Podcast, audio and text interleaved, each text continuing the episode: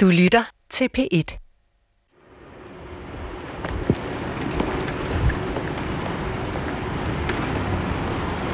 Jeg har aldrig været inde på politigården før her i København. Så jeg skal lige finde ud af, hvor man går ind hen. Det er en kæmpe bygning. Nu har jeg snart været hele vejen rundt. Yes, polititorvet. Det ser rigtigt ud. Der står tre kasser med dokumenter og venter på mig et sted inde i politiets massive bygning på Polititorvet i København. Det er politiets efterforskning af mordet på Mogens Holberg Bemo. Ham, som blev fundet dræbt i sin garagedør på Fyn en sommernat i 2014. Nu har jeg simpelthen kæmpet i så mange måneder på at få adgang til det her efterforskningsmateriale i Jacks sag.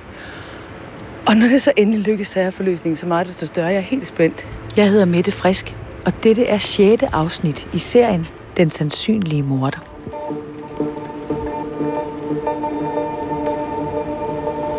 Morsagen er for længst afsluttet i retten. Jack Winkler er dømt for at have bevæget sig ind på Mogens' grund midt om natten for at finde noget at stjæle. Og da han bliver opdaget af Mogens, har han slået ham ihjel. Københavns Politireceptionen. Ja, goddag. Det er Mette Frisk fra Danmarks Radio. Jeg har en aftale om at komme ind til gennemsyn her i dag. Når sagen alligevel spørger, er det fordi, der er så mange åbne spørgsmål til politiets efterforskning i sagen. De er blevet kritiseret af flere forsvarsadvokater for kun at have øje for de ting, der er peget mod deres mistænkte, Jack, og overse de ting, der peger i andre retninger. Det er derfor, jeg går sagen efter. Og det er derfor, jeg er så spændt på endelig at komme til at se detaljerne i, hvad politiet foretog sig i forbindelse med efterforskningen. Ja. Og nu er vi ude i den... Savnomsbåd. Nej, jeg har aldrig været her før. Man har jo simpelthen set den her gård i så mange tv-serier efterhånden. Med den her søjlegang. Teknisk set er det ikke mig som journalist, der har fået adgang til at se efterforskningen. Men derimod Jack, der har fået lov til at se sagen mod sig selv. Han har så givet mig lov til at sidde og se det igennem på hans vegne. Du skal sidde her. Ja. En drabsag er følsomt materiale med personfølsomme oplysninger om flere andre implicerede, så adgangen er omgået af kontante regler. Du må ikke gå alene her. Så hvis du skal noget, så skal jeg med. Ja.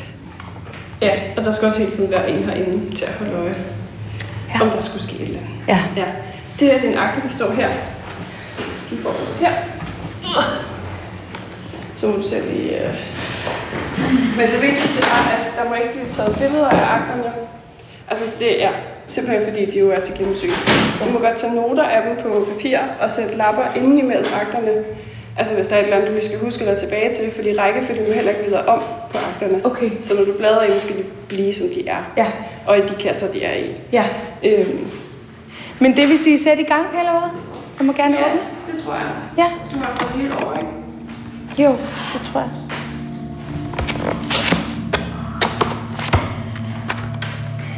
Det er jo uindbundet stakke af papir. Men så først så skal jeg lige finde, øh, finde ud af systemet.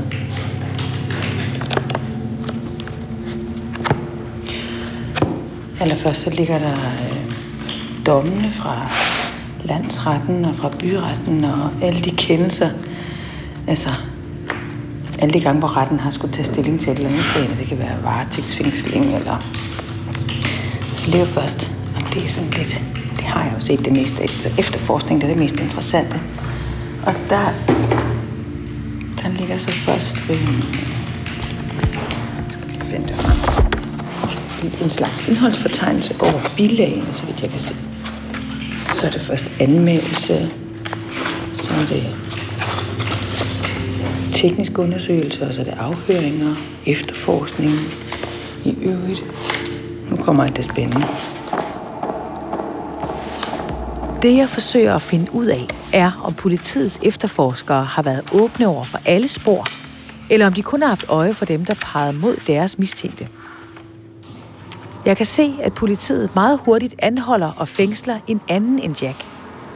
Det er en af Jacks venner, der er indregistreret som ejer af den bil, politiet kan se på videoovervågningen fra gerningsstedet. Han forklarer, at det i virkeligheden er Jacks bil og bliver løsladt kort efter. Derefter er det alene Jack, der er fængslet som mistænkt for mordet på Mogens. Han bliver afhørt i flere omgange. Nu har jeg været hele Jacks afhøring igennem. Først så virker det som om, at han sådan lyver om, hvad han skulle, da han blev anholdt for at undgå at blive taget for at køre i bil uden kørekort, og blev taget, fordi han lige kom op fra en pusher, så noget med narko, og, øh, og så kan man simpelthen se i løbet af afhøringen, at han forekommelsen på glæde, mm, og hvor han egentlig virker som om, at han bliver tjent billig og gerne vil samarbejde, men jeg kan ikke rigtig huske, hvad der er foregået. Altså, han kan ikke, han kan ikke huske rækkefølgen af, hvad han har gjort og hvor han har været. Øhm, men så han tager simpelthen sammen med politiet tilbage til skolevej 1, øhm, for at han selv ligesom kan udpege, hvor har han været henne. Og der går han først ind på adressen ved siden af. Øh, og først da han kommer ind, så kan han ikke genkende det, og så tænker han, så må det jo ikke være her. Og så går han tilbage igen. Og finder så ud af, at han kan genkende de træpaller, der stod i Mogens og Berits øh, baghave, da han var der. Så han får ligesom placeret sig selv på gerningsstedet, men med utrolig mange omveje. Så det virker som om, at han, sådan, han kan huske en masse ting, men det er i brudstykker, og han er enormt i tvivl om, hvornår tingene har været. Så jeg kan godt forstå, at politiet måske tager lidt afstand øh, og, og tager det med et grænsalt, hvad han siger.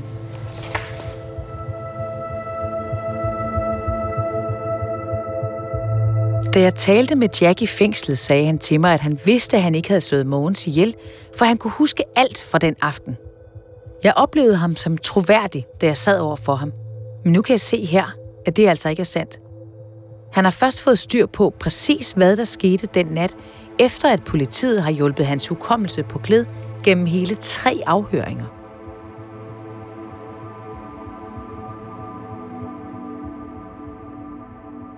Jack selv har imidlertid fra starten været overbevist om, at han ville blive løsladt i løbet af kort tid. Han føler sig på sikker grund, fordi han er overbevist om, at politiet vil udelukke ham som gerningsmand, når de konstaterer, at hans DNA ikke er at finde på offeret. Jeg kan læse det i et brev, han har skrevet, som politiet har beslaglagt. Det er skrevet inden for arresten. Det er til hans daværende kone. Hej min skat. Hej smukke, jeg håber du har det godt, og at du kan få tiden til at gå uden mig et stykke tid endnu. Jeg hørte fra advokaten at politi øh, eller politimanden, at du var bange for, at jeg ikke ville se dig, skat. Underlig tanke. Den største glæde i din mands liv nu er der selvfølgelig at se sin dejlige lille kone, og så er der lille hjerte. Skat, jeg må ikke tale om eller skrive om min sag, men den 25. juli skal jeg i retten igen, og så får jeg nok fire uger mere. Men det er noget rigtig lort, og min sag ser ikke godt ud for mig. Men tag det roligt, skat, for det gør jeg. Da jeg ved, at jeg ikke har slået nogen ihjel. Og det vil den DNA-test også vise. Men derfor kan de godt fortsat fængsle mig, indtil de ved, at jeg ikke har noget med, øh, med det at gøre. Nå, nok om det. PS. Det bedste ved det er, at den erstatning for at være fængslet, den er fra 50 til 200.000 kroner, vil jeg tro. Jack forestiller sig altså, at han vil blive løsladt og derefter få erstatning for den lange varetægtsfængsling. Og så beder han sin kone, om ikke hun vil sørge for at tage et par ting med, som gør livet lidt mere komfortabelt i arresten. Det lille batteri vækkeur, som står i køkkenet, og min pengepunkt med billede af dig, smukke, samt termokanden og kaffe og trakt og livrem vil jeg gerne bede om. Den næste kaffe smager lort. Et par dage senere skriver han igen. Og her kan jeg se, at Jack ikke er helt så selvsikker længere. Fuck, hvor jeg glæder mig til at se dig, smukke. P.S. Skat, du skriver til mig, at du elsker mig og altid vil være der for mig, uanset hvad. Men hvad nu, hvis de giver mig 12-16 år for noget, som jeg ikke har gjort? Vil du så elske mig så meget, at du vil være der for mig? Vil du? Kunne du holde til det? Men tag det roligt, skat. Den DNA-test vil også vise, at jeg ikke har gjort det. Men bare tanken er enormt skræmmende. Hold det op. Han er i hvert fald selv overbevist om, at han ikke har gjort det. Og lidt mærkeligt at læse det her brev, når nu de er blevet skilt. Og har været det længe.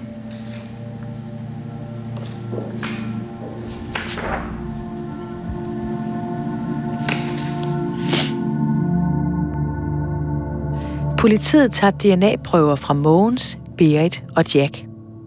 De beslaglægger Jacks bil og får blandt andet undersøgt noget af værktøjet i bilen for fingeraftryk. De tager DNA-prøver fra et udvalg af Jacks tøj. Da det viser sig, at der ikke er DNA fra Mogens på noget af Jacks tøj, konkluderer efterforskerne, at de ikke har fundet det rigtige tøj, som han havde på på gerningstidspunktet. Det er en af de ting, der får efterforskningen til at trække ud. I endnu et beslaglagt brev til sin kone beder Jack hende om at tage rundt til hans venner for at finde den hættetrøje, politiet leder efter. Skat, den dag jeg blev taget, havde jeg kun været fire steder. Ved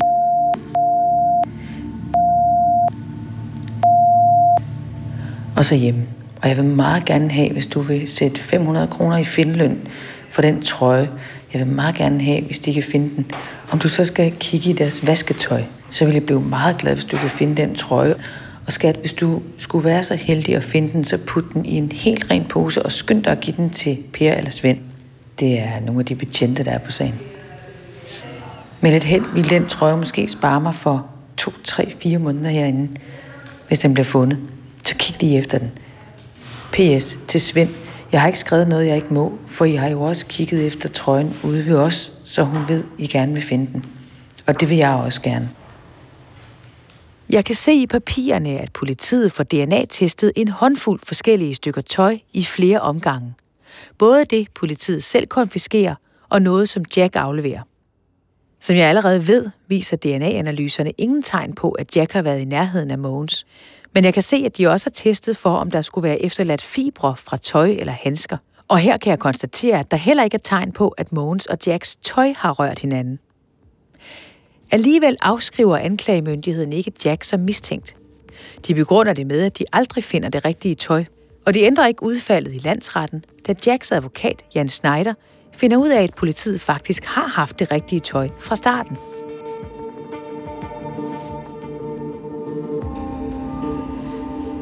Andre tekniske beviser er friske spor fra politiets tjenestehunde. De blev sat ind kl. 4.15 samme morgen, det vil sige halvanden time efter, at politiet ankommer til gerningsstedet. Og så er vi ved en af de ting, som Jacks forsvarer Jan Schneider har undret sig over. Flugtruten er fuldstændig essentiel i anklagemyndighedens påstand om, at Jack er morderen, fordi der kun går 2 minutter og 56 sekunder fra Mogens ses i live sidste gang, til Jack ses ved sin bil. Det er det tidsrum, Jack har haft til først at slå Mogens ihjel, og dernæst flygte tilbage til bilen. Politiets efterforskere har taget tid og etableret, at man kan tilbagelægge flugtruten på 1 minut og 25 sekunder i løb i mørke. Forsvaren havde forventet, at politiets sporhunde havde etableret flugtruten ved at følge i Jacks fodspor fra området. Men det gør de ikke. De får ganske vist færd efter en person fra baghaven, hvor Jack har befundet sig. Men hundenes færd følger ikke den rute, Jack beskriver. Han siger, at han løber til højre ind til naboen, indtil han støder på et plankeværk. Så vender han tilbage til Mogens og Berits have og fortsætter ned i bunden af haven, indtil han kommer ud på nabokøbmandens parkeringsplads og finder en sti, der bringer ham i en bue tilbage til vejen, hvor hans bil holder. Blandt politiets rapporter finder jeg et oversigtskort over hele området, hvor politihundenes spor er tegnet ind med rødt. Deres færd følger ikke Jack til højre ind til naboen, men derimod til venstre, i den modsatte retning, hen langs købmandens bagside, hvor efter hundenes færd så stopper på parkeringspladsen. Det er altså rigtigt, at den flugtrute, som Jack selv fortæller om, og som politiet har godtaget, ikke stemmer overens med sporhundenes fund. Den rute, som politiet har taget tid på, og som er forudsætningen for, at Jack skal have haft 1 minut og 30 sekunder til at kværke Mogens, stemmer altså ikke overens med sporhundenes færd. Hvis det er efterforskernes overbevisning, at flugtruten er, som Jack har beskrevet, hvad er det så, sporhundene har fået færden af? Det er der ikke rigtig nogen, der har kunnet svare mig på indtil videre. Kun Jacks forsvarer har gidsnet. Det indikerer for mig, at, at hun har haft færden af en anden person end Jack. Og det passer meget godt med, at politiet kan se spor i gruset af en bil, som er vendt op på det her grusareal ved købmanden. Så i teorien kan der være en person, der har haft en bil parkeret der, som så har forladt gerningsstedet i bil. Politiet finder sålaftryk i blød jord på sporhundenes rute ned igennem haven. Og på parkeringspladsen ved købmanden for enden af haven, der hvor sporhundenes færd stopper, finder de friske hjulspor efter en uvending og et cigaretskod. Jeg kan se, at politiet får testet cigaretskåret for DNA, men der er ikke umiddelbart noget match. Ligesom der ikke er noget match til de DNA-analyser, de får lavet fra Mogens' hals og negle. Er det helt almindeligt, at man ikke forsøger at finde ud af, hvem det DNA tilhører, hvis der er fundet fremmed DNA på offerets hals og under neglene? Nej, det er rimelig usædvanligt. Jurist og lektor Nikolaj Sivan Holst fra Aarhus Universitet kalder det usædvanligt, at politiet ikke har gjort mere ved DNA-sporene. Hvis der findes DNA i forbindelse med en drabsag, øh, hvad hedder det, rundt omkring øh, for eksempel hals, og man er død ved kvælning, så er det et oplagt DNA-spor øh, hvad hedder det, under fingerneglene, fordi det kan være i forbindelse med afværge øh, hvad hedder det, faktor, så øh, vil man jo selvfølgelig til at starte med køre øh, hvad hedder det, den DNA igennem politiets egne register, altså folk, som har fået taget DNA-prøve i forbindelse med en straffesag i forvejen. Det er jo det første, man vil gøre. Man kan sige, det er helt elementært. Øh, og forsømmer man det, så er der jo tale om en, en, en, en tjenestefejl. Det er klart. Det har de selvfølgelig gjort. Altså, de har konstateret, at det ikke tilhører mistænkte, det tilhører ikke offerets efterladte, og de har kørt det igennem register for at tjekke, om der umiddelbart er noget match. Det er der ikke. Hvis man ikke finder noget i forbindelse med øh, politiets register, så er det jo klart, så er det en oplysning, man skal bruge i den videre efterforskning, altså noget, man kan have liggende øh, i forbindelse med, at man øh, taler med eller efterforsker, øh, hvad hedder det, mod folk, som er øh, mistænkt eller potentielt mistænkt. Politiet har altså her interessante DNA-analyser. De ved bare ikke, hvem de tilhører. Men allerede længe før det har betjentene været i gang med at afhøre alle relevante personer. Berits gøren og laden i gerningssituationen er kortlagt på videoovervågningen omkring gerningsstedet, og politiet har allerede hendes DNA. Berit sagde ved den første afhøring, at hun kun havde én fjende, nemlig Bruno. Derfor er det naturlige spørgsmål, hvorvidt de har efterforsket Bruno. Jeg kan se, at de har afhørt både Bruno og hans kone. De fortæller nogenlunde samstemmende, at de er hjemme den aften, Mogens bliver dræbt. De har været til vejmøde om eftermiddagen, og efter de er kommet hjem, skriver Brunos kone Annette referat fra mødet, som hun sender rundt til de andre mødedeltagere på mail fra deres hjemme-PC. De går i seng ved 21-21.30 tiden og sover indtil næste morgen, hvor Bruno står op og går på arbejde. De er altså hinandens alibi. Politiet har indhentet teleoplysninger på de fire telefonnumre, de har til sammen. Her er, hvad rapporten konkluderer. Gennemgang af Brunos telefoner viser, at der ikke er kontakt mellem disse telefonnumre og andre i sagen kendte telefonnumre. Der er ingen geografisk interessante mastepositioner, hverken på selve gerningstidspunktet eller på andre tidspunkter omfattet af kendelsen. På den baggrund afskriver politiet ham som mistænkt. Hmm. Jeg undrer mig over, at de ikke gør mere ved det. Kan Bruno ikke have snedet sig ud om natten, mens hans kone sov? Uden mobiltelefon? Måske er det usandsynligt, men man kunne jo tage hans DNA. Det har politiet ikke gjort. Jan Schneider blev først forsvarer for Jack i landsretten – men allerede i byretten forsøgte den tidligere forsvarer at indkalde Bruno som vidne. Det blev imidlertid afslået af dommeren. Man har ikke foretaget den helt store efterforskning i retning af nogen andre gerningsmænd i den her sag. Og jeg kan konstatere, at i retsbøgerne fra byretten, hvor jeg ikke var forsvar, der var der øh, en debat omkring indkaldelsen af et vidne, hvilket er blevet afslået. Og det, det passer efter min opfattelse meget godt ind i, i den kritik, jeg rejser, øh, egentlig både af politi og domstol, at, at man er ikke særlig åbne over for muligheden for, at der kan være andre gerningsmænd, når først en person er blevet anholdt og tiltalt. Jurist og lektor Nikolaj Sivan Holst er overrasket over, at forsvaren blev nægtet at føre Bruno som vidne. Men han mener, at det kan skyldes, at han ikke kunne sige noget, der gør os klogere på den mistænkte, nemlig Jack. Altså det er øh, usædvanligt, at øh, forsvaren ikke får lov at føre de vidner, han gerne vil. Retten vil øh, afslå øh, vidner kun for det tilfælde, hvor at de ikke kan se, øh, hvad personen kan bidrage med omkring øh, ved gerningsforløbet, og der skal man igen lige huske på, at man bruger ikke såkaldte karaktervidner i danske straffesager. Det vil sige, at hvis du skal indkalde et vidne, så skal de kunne fortælle noget om eventuelt skyld hos øh, gerningsmænd, eller et eller andet, der kan bidrage til, at man kan vurdere, om den person, som konkret er tiltalt, er skyldig i forbrydelsen eller ej. Øh, men det jo, det er usædvanligt. Jeg ville gerne have haft flere udenforstående til mere direkte at vurdere detaljerne i politiets efterforskning. Mange betragter det imidlertid som farlig grund, når jeg ikke her så mange år efter har alle politiets små mellemregninger og overvejelser. Men det faktum, at politiet finder DNA så afgørende steder på Mogens, og så glemmer at give den oplysning videre, det alene gør sagen problematisk, mener Nikolaj Sivan Holst. Jamen, det er ikke så meget selve sagen, det er mere, øh, hvad kan man sige, fejlen undervejs. Øh, det med, at forsvaren og anklagemyndigheden ikke får en oplysning om, at der ligger øh, øhm, øh, det DNA der. Det er en, det er en, øh, det er en stor fejl. Øh, og, og det er en af de der ting, og det er nemt at sige, det er sådan noget, der ikke må ske i drabsager. Øh, om det har øh, eller havde en reel betydning eller ej, er fuldstændig uvæsentligt. Så det må ikke ske.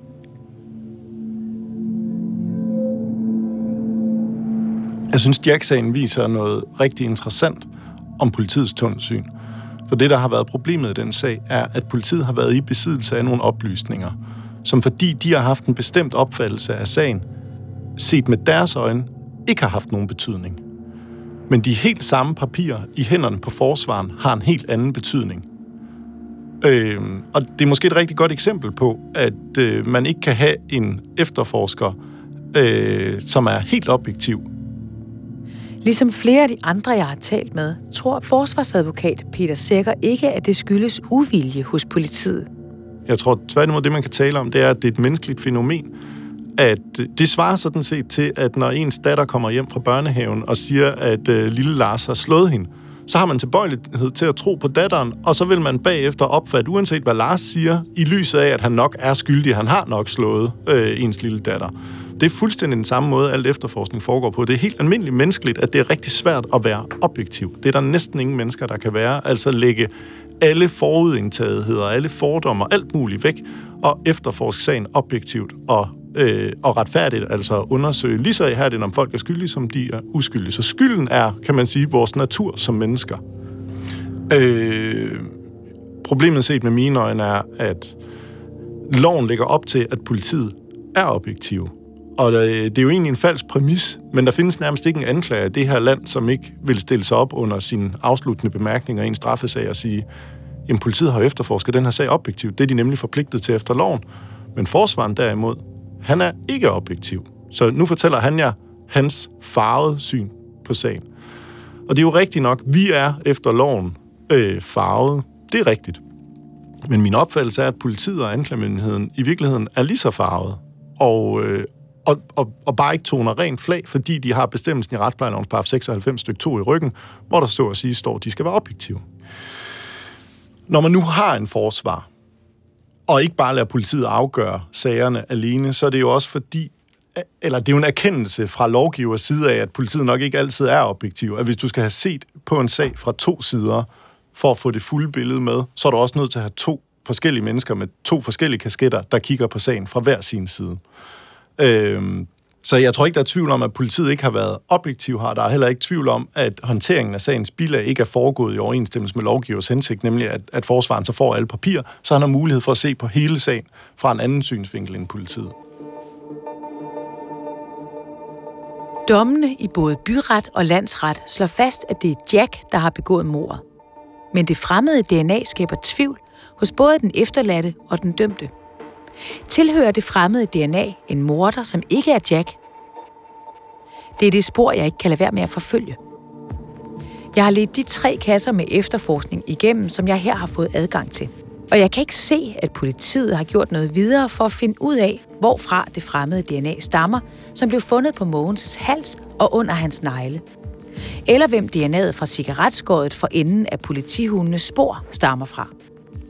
Jeg kan ikke se, at de har gjort det mest åbenlyse, nemlig i det mindste at udelukke de personer i sagen, de allerede kender til.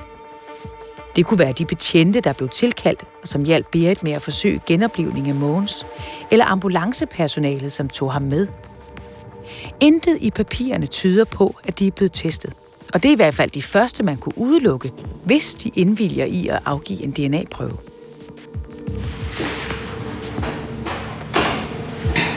Altså hvis der er noget, du ønsker at få udleveret efterfølgende. Har I snakket om det? Ja, fordi det er der formentlig. Ja. Jeg leder ret specifikt, altså jeg leder efter flere forskellige ting, men jeg leder specifikt efter nogle DNA-analyser, som jeg gerne vil have udleveret. Ja. DNA-analyserne ligger her i kasserne. Det er 27 sider med koder, jeg ikke umiddelbart kan decifrere. Men jeg kan bruge dem som sammenligningsgrundlag. Det næste, jeg godt vil høre ad, er Bruno. Hvis han ikke har noget at skjule, har han måske heller ikke noget imod, at jeg tager en DNA-prøve fra ham. Det er i hvert fald en start. Men for at kunne bruge DNA-erklæringerne som sammenligningsgrundlag, så kræver det, at jeg får dem med ud af politiets kontor. Men så skal jeg søge om det efterfølgende, Ja, er det er nemlig det. Så der er det bare, det er smart enten lige at skrive sig ned, okay, hvad er overskriften på dokumentet, eller sende en gul lap, så ved vi, okay, det er den gule lap, der er indikerer. Det er den her, ja. Det er den her papir, gerne vil have udleveret. Ja, så skal I ikke lede tre kasser igennem Nej, igen det er bare lige sådan, fordi ja, vi kommer til at skulle skrive en ny anmodning til Fyns politi Ja, om de specifikke akter. Og Ja. så skal vi en ny til de akter. Jeg markerer omhyggeligt de 27 sider med DNA-erklæringer, skriver en anmodning til Fyns politi om at få udleveret dem og håber på det bedste. Mens jeg venter på svar, tager jeg tilløb til at få ringet til en mand, jeg længe har været spændt på at få i tale. Nemlig Bruno. Berits bror, som ikke nødvendigvis har noget med sagen at gøre, men som alligevel har været en central person helt fra de første afhøringer. Gav vide, om han er klar på at lade mig få en DNA-prøve, og hvad han tænker om, at hans egen søster mistænker ham for at have været indblandet i mordet på Mogens. Jeg taler med Bruno i næste afsnit.